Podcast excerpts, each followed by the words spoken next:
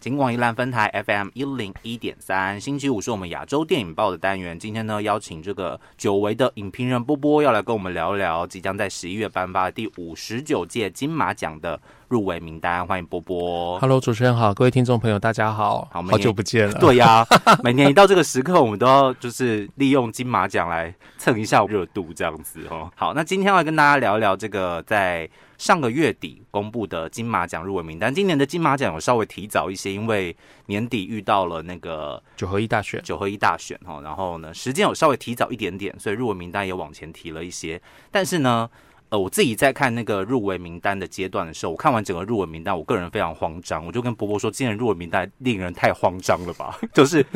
当然有很多就是。就是入围大赢家的电影是不大意外的哈，比方说像《智齿》啊，《智齿》来报名这件事情本身令人很慌张了哈，然后《咒》也是今年最卖的国片了嘛，哈，然后是一个很特别的类型电影这样子，但是的确里面有出现很多诶意想不到的名字，我甚至是没有听过的名字，今天要请这个波波来跟我们听众朋友简单的入围分析一下。嗯。好的，对，那今年其实呃，在过去前几年，我们呃都会用台北电影节的这些首映电影来当做呃年底金马的一个预测的一个方向。嗯，那像今年台北电影节有上映的，包括了呃《初恋慢半拍》，对，然后《梦游乐园》，还有《童话世界》。嗯，那这些电影原本以为会是今年入围的呃主要的角逐者，嗯，后来发现，在金马我全部颗粒未收。对，全军覆没，还有那个啦，小兰，啊，还有小兰，对，没错。嗯，那所以其实今年就整个战况变得比较诡谲一点。就是原本以为应该入围的片都看的可以差不多的感觉，今年就是一个全部都没看过，因为好像前几年因为整个政治情势的关系嘛，哈，然后有很多的台湾电影他们会选择在台北电影节做。呃，世界首映然后大家可以提早的看到这些，哎，可能会在今年金马奖入围的电影，但是今年整个态势又有不一样的变换，这样子，嗯，对那今年像刚主持人提到说，会觉得整个入围名单比较陌生的原一个原因，我觉得。呃，其实从五十六届开始，因为政治局势关系，就是两岸三地的作品比较少来报金马，嗯，那所以很多我们对于中国或者是香港比较不熟悉的电影，其实突然间异军突起，就以前是比较常见的，对，那可是这几年，因为大部分都是以台湾电影为主，可能搭配其他像新马地区的作品，嗯所以会觉得说，哎、好像熟悉度比较高。嗯，对，那可是今年为什么会有这样的情况？就是因为香港电影回来了，哦，而且我觉得今年的数量大概是五十六届以这样的话，大概是入围作品最多的一次。嗯，今年总共有七部的香港作品参加，哦，这其实比例算是很高，就应该说入围啦，哈，参加应该蛮多的，但是入围最后是有七部的，就是香港出资的电影为对，主，以香港为主的电影的话，今年就有七部。那特别像刚刚主持人提到的《智齿》，嗯，《智齿》其实在去年金马奖的时候，大家就会猜说，哎，《智齿》有没有报名啊？对，因为他去年参加了柏林影展，嗯，对，在柏林影展首映，那时候大家就想说，哎应该是参加去年的金马奖才是。是，对，那后来去年金马奖的确没有看到他在进到入围名单，嗯，所以想必去年应该是没有报名。OK，对那去年三月就在柏林上映的电影能报今年吗？对，这个也是大家很疑惑的一个点，对不对？就是你隔了这么久了，哦，金马奖也办完了，哦，就就忽然出现在纪念金马奖的那个名单里面，这样子。对啊，而且他有报名过初审的这件事情，好像也是在公布入围名单前一两天才有人披露出来。对，对，所以那时候其实大家还蛮惊讶，说那到底要问看金马究竟今年的智齿能报名的原因是什么？嗯，对那后来金马有解释啊，就是说他们当然有发现这件事情。嗯，那当然对于金马来讲的话，呃，符合报名资格，但是它的完成时间是一个很重要的。是，那可是完成时间，有些电影它没有上映啊，那所以哦就是、呃，主创团队他们觉得他们完成了，他们就能报名。OK，如果它有一个正式的上映时间，嗯。他们就以那个上映时间做当做是完成时间。哦，OK，所以是一个比相对来说应该讲说从宽认定对，从宽认定。这一件事情严格，就是你报过的话，不管你在呃初审阶段或是复审阶段，只要你有报名过的话，嗯。金马就认为你有来过了，就不能够再更改你的内容，再重新再隔年再重报。哦，就不可以再重新报名一次这样子。对，没错。哦所以自此想必去年应该是没有报名的。OK 哈，对这也这也可以理解啦哈，就是或许大家就会再观望一下哈，这个情势不同的时候，报名比较不会那么令人紧张哦，或者是有一些奇怪光怪陆离的事件出现这样子。可今年还是有啦，今年呃，香港香港那边还是有。啊，香港影协他们在入围名单出来之前，还是有呼吁了一下他们的一些会员朋友们说，嗯，如果你是香港在地的创作者，你要报金马，可能要留意一下，之后你的创作可能会受到一些影响。我倒也觉得这个，我不会觉得说这个是一种威胁，我倒觉得这是一种真的是一种温馨提醒。对，温馨提醒，就是我我们只是提醒你，就是就是你可能会遇到什么样的状况，你自己稍微注意一下，没有叫你不要来嘛，对不对？哈，就是对啊，从名单看起来，其实来的还不止没来。还来的是三三四年来最多的一次，对。而且我们可以看到，其实蛮多的创作者，他们应该是跟金马算走的算蛮近的，嗯啊，包括我们今年可以看到有一些呃香港的独立制片的一些回锅，嗯啊，比如说嗯当中最让人家注意到就是《窄路围城》入围了男女主角的《窄路围城》，嗯，这一部电影如果大家有印象的话，是去年香港有一部关于反送中要拯救手足，嗯，想要自杀的手足的一部电影，叫做《少年》。是。少年的双导演其中一位，他的新作品，嗯，对，林生的作品。是，然后任侠的作品也有报名金马创投，是。对，所以有可能在明年或后年就有机会看到另外一位导演的新作。他们会拍的这么快哦。就是资金一进来，然后就立刻拍，马上拍后置，后置完就立刻可以报名。不过少年，我记得那时候其实基本上没有去找什么资金，用非常低线的成本去拍的。对，因为也怕在找资金的过程啊，让他们的创作遇到了一些阻碍。嗯，所以少年我记得他其实资金在筹措上面是比较少的。嗯，OK。那这一次的话，我相信呃两个导演在拍少年成绩有被大家瞩目到了，所以其实两个都后续的作品，一个已经完成了，另外一个正准备要。啊，寻找资金，我觉得这都非常期待。其实入围了金马奖，多多少少你要不被看见，真的也是蛮困难的。后面就会开始关注说你的作品会有什么样不同的状况，然后你可不可以再进步？当然，在筹措资金的那个过程当中，相对来说你有一个啊，我有个经历，我入围过金马奖这样子哈，所以相对来说是一个不错的经历。未来在寻找资金的时候，应该会比较顺利一些些了哈。当然，当然题材上面或多或少这些投资者他们也是会。关心会在意说你到底会拍出什么样的东西来嘛？我总不能把我的钱丢到水里边这样子哦，也 不见踪影之类的。所以他所以他们才来金马这边找找资金啊。对，这也倒是真的。好，那其实，在今年这个今年入围的最大赢家是我们刚刚提到的智齿嘛。哈，其实香港电影虽然这几年来的比较少，但是你看去年入围的大赢家也是香港电影哦。对，浊水漂流。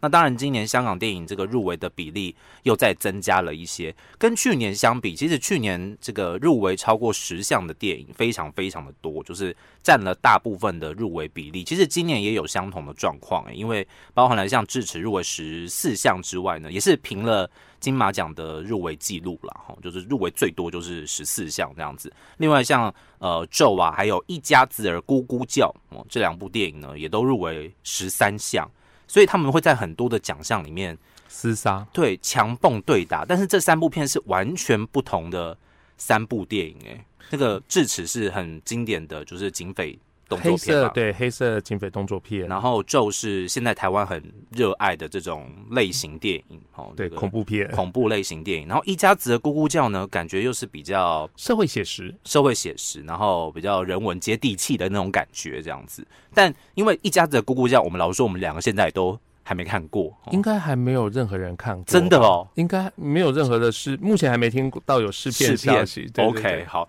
然后我自己非常非常喜欢这个一家子的姑姑叫詹金玲导演的前一部作品叫做《川流之岛》哦，虽然它是一部电视电影哦，但是当时令我非常非常的震折哦，就是怎么会这么好看这样子哦？虽然当然当然里面有一些。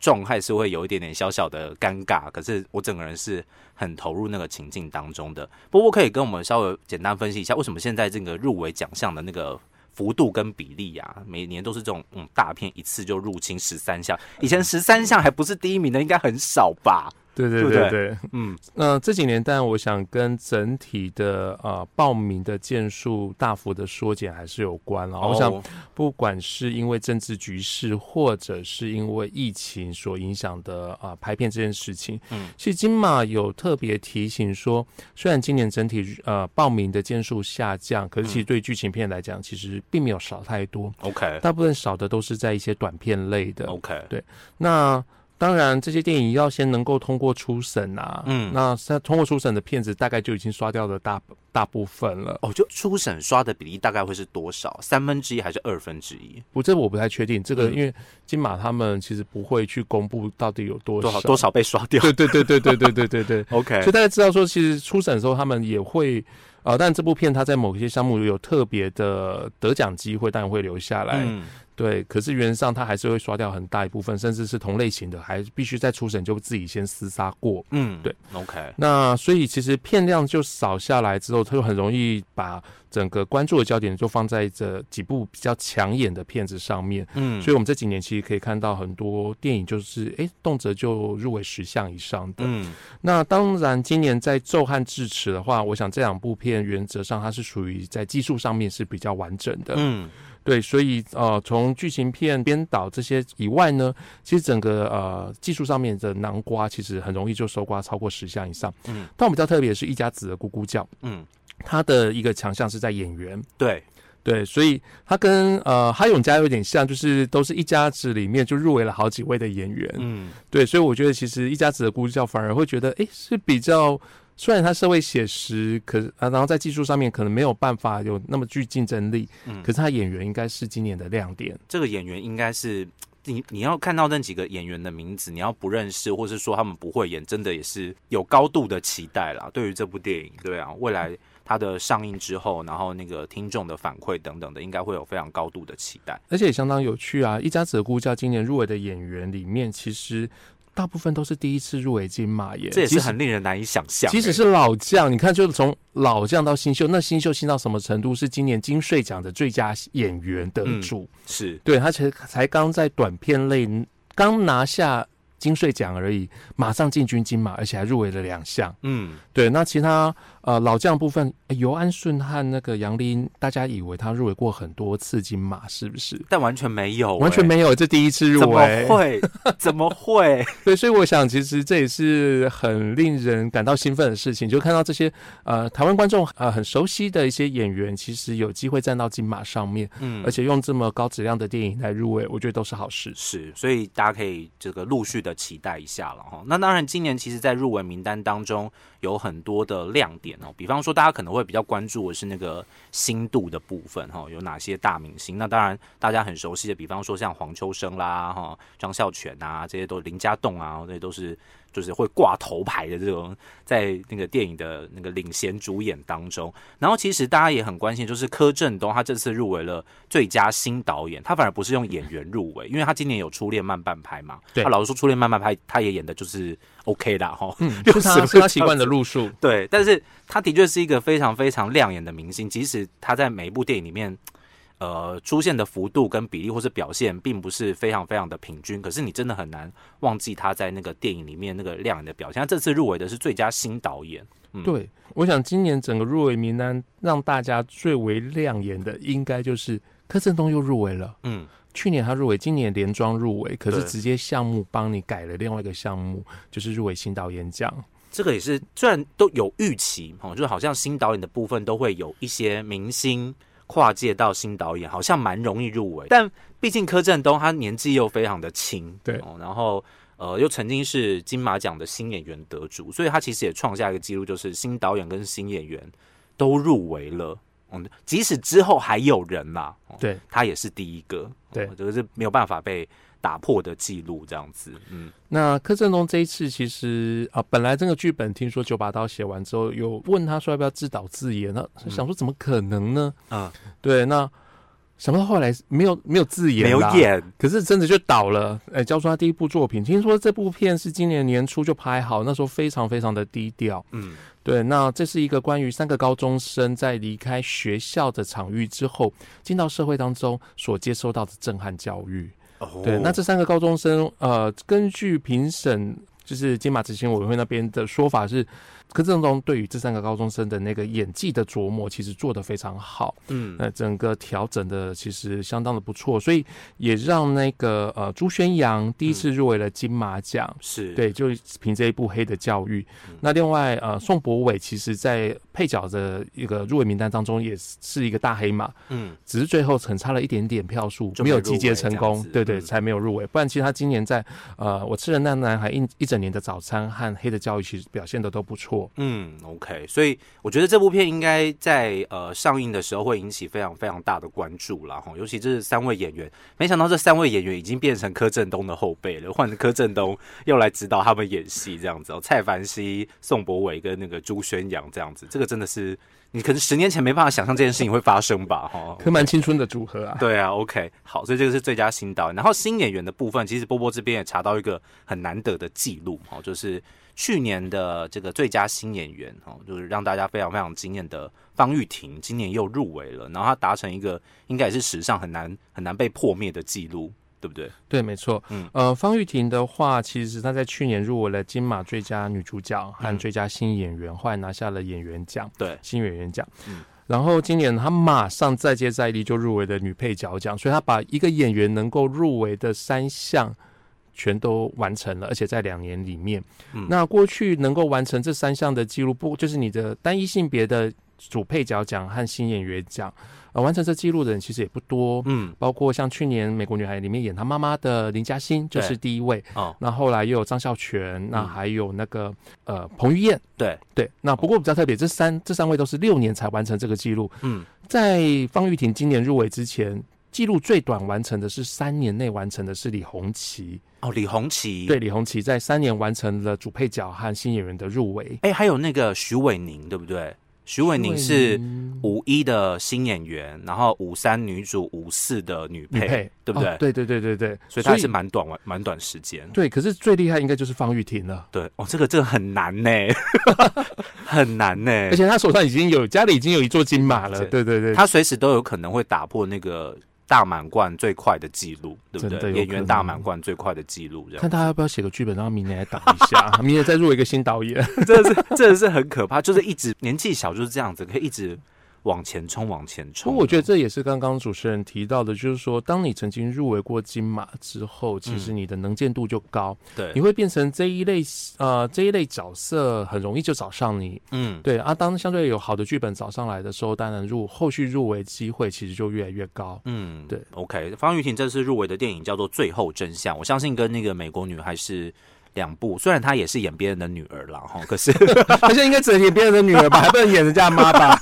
虽然还是演别人女儿，但是我想那个两个角色的那个跨度是蛮大的，女儿有很多不同的面相嘛，对不对？哈，听说连口音都不一样了，哦，连口音都不一样吗听说口？音对美国的女孩那口音不见了。好，所以大家可以期待一下，最后真相应该是在金马奖之前也会上映的电影，对，它会有先有呃，就是口碑场。嗯，对，OK，所以大家一样可以来关注一下。接下来在入围名单当中，其实今年真的入围的电影啊，因为跟去年相比，去年就是哎入围名单一公布，大家都看完了哈。啊，差不多呃对。今年今年是哎、我都没看过哈，很可怕。然后金马很头痛了。我们几个人就在想说怎么办怎么办？金马影展要抢这些片，到 底到底要抢到何年何月这样子、哦？而且今年金马影展如果很有可能出现一个顾此失彼的情形，你为了抢某一部片，另外一部片你就必须要放掉，没办法在第一时间抢到两部片。但他不要时间强蹦我都 OK，他时间强蹦我真的会很痛苦。就是他如果都各只有一部，然后各只有一场的话，对啊，应该不至于发生这种事，现在的？教育有可能，因为它要上映了，所以应该不会太多场次。好，所以想必今年的影迷应该会蛮头痛的啦。然后就是光要抢这些入围电影嘛，就会花费大家很多的心神哦。当然，很多朋友们都喜欢在这个金马前就把电影看完，也有些人是等他有得真的得得奖了之后再再去看这样子啦。对对对哈，所以这个每个人的选择不同，这样子。今年还有一部很特别的电影是《素还真》哦，《素还真》他在那个台北电影节，他是拿到最佳动画片哦，然后可是到了金马奖之后呢，今年的这个最佳动画长片又再次的重缺嘛，那大家就很好奇说，啊，素还真是没有报名是不是？哈，那也没有进到这个动画长片的入围名单里面。不过他们好像在这个记者会的当中有做一个不同的解释嘛，对不对？对，没错。嗯嗯，呃，素环真当然今年不可能没报名啦，嗯他没报，他是今年台湾主力啊，而且也是票房上面也还不差啦。嗯吼、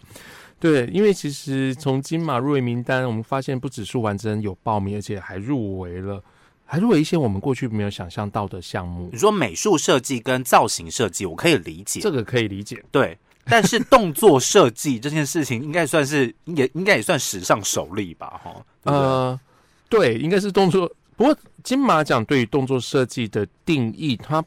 没有那么，因为毕竟它不叫武术设计，嗯它就叫动作设计。所以举凡在一个电影当中，它会运用到的肢体动作都可以算。嗯那这些肢体动作当然要经过额外特别的设计才能够呈现出来的。嗯，所以，我们过去习惯的武术指导这一块是很强、很多的很很多的。对，嗯那也在呃往年香港电影比较常、比较能报名金马的时候，通常都是以一些武打片为主。嗯可是当香港电影一离开了金马之后，那我们这个动作设计该怎么定义？我觉得也成为一个蛮好玩的一个题目。嗯对，那对金马来讲，其实他也曾经入围过武道。嗯啊、像是那个啊、蔡明亮的脸，就曾曾经因为当中电影当中的舞蹈嗯，舞蹈设计去入围了。那今年也有啊，今年那个我心我行也是舞蹈，所以他入围那个入围者是许芳怡，对许芳怡老师，这个也是哦，就看到之后会心头一震这样子。对啊，就觉得哎、这部这部片入围动作设计。那今年最特别，除了舞蹈以外，其实连那个超偶，就是那个啊，不是不是歌唱节目超偶，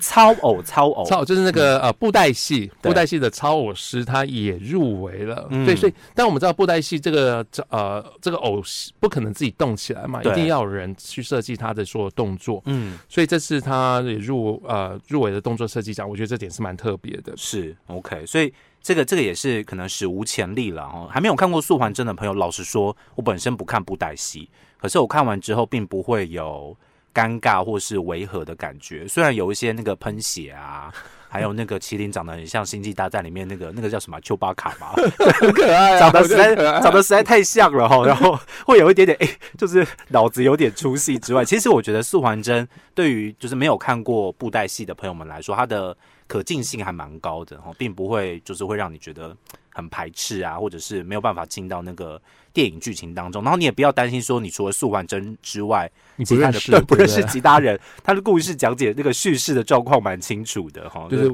对我也我也是第一次看布进电影院看布袋戏，就是素还真。OK。对我觉得也很 OK 啊，就是看的还蛮愉快的。然后还有那个迷先生的主题曲，我听到的时候，我真是有够吃惊。迷先生竟然去唱《素还真》的主题曲，哎，怎么？没入围呢？对呀、有点还是他之前就有 就已经有完成的做完可能成的歌曲，可能之前先发了，发然后然后再拿来，不是特别为了速缓，就，不知道哎、哈，那个其实每一年都会有很多不同。哎，你觉得应该要在名单里面，但是结果却没有出现在名单里面，但也会出现很多让你非常非常惊奇的入围名单。那最后波波有什么特别在补充的部分吗？呃，今年的话，其实我呃，我想其实今年除了香港电影的大举回来啦，是说大举其实就就是七部七加二吧，有两部呃，在那时候公布入围名单的时候，其实有提到的黑马，就是、呃一项都没入围，可是我们确定、欸它有被讨论到。是，对，那七加二的金香港电影回来，我觉得这是好事。那这么一回来之后，咱们的男女主角奖就变成，哎，不一定是台湾演员比较吃香了，甚至是香港演员占了多数。嗯，那我觉得其实金马奖越能能够邀请越多不同地区的电影来参加，包括新加坡、马来西亚，或甚至今年出现的第一部的澳门电嗯影长片来入围。